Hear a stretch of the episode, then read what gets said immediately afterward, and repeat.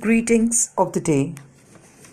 Presenting the 33rd poem in tribute to the poetry written by Gitanjali Ghai.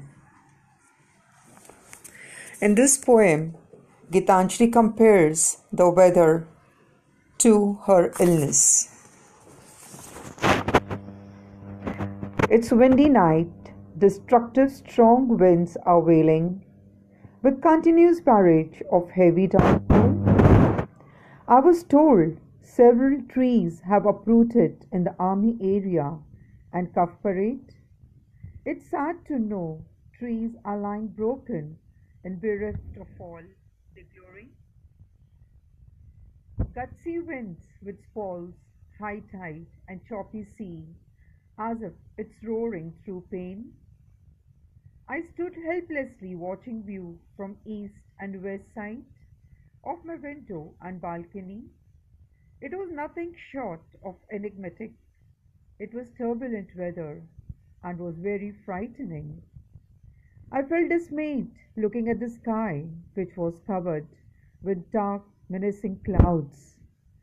The peepal and gulmohar trees and the tamarind tree, all of them who have grown with me stand mutely below my house?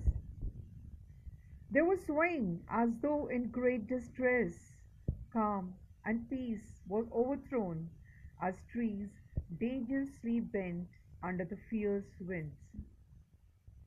Gutsy winds with mindless fury tore up frail trees, their tender leaves lay limp on the muddy ground, while broken branches swayed lifelessly in pathetic manner.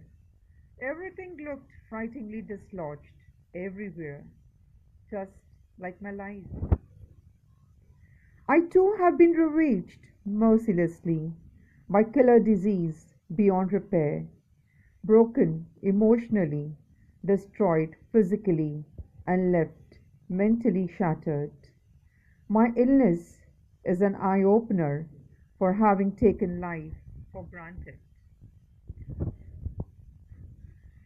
I never did expect this could possibly happen to me.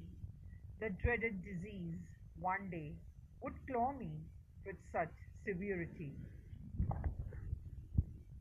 Today I'm little wiser because of this dangerous and nasty experience which has boldly stepped on my dignity to destroy me inside out.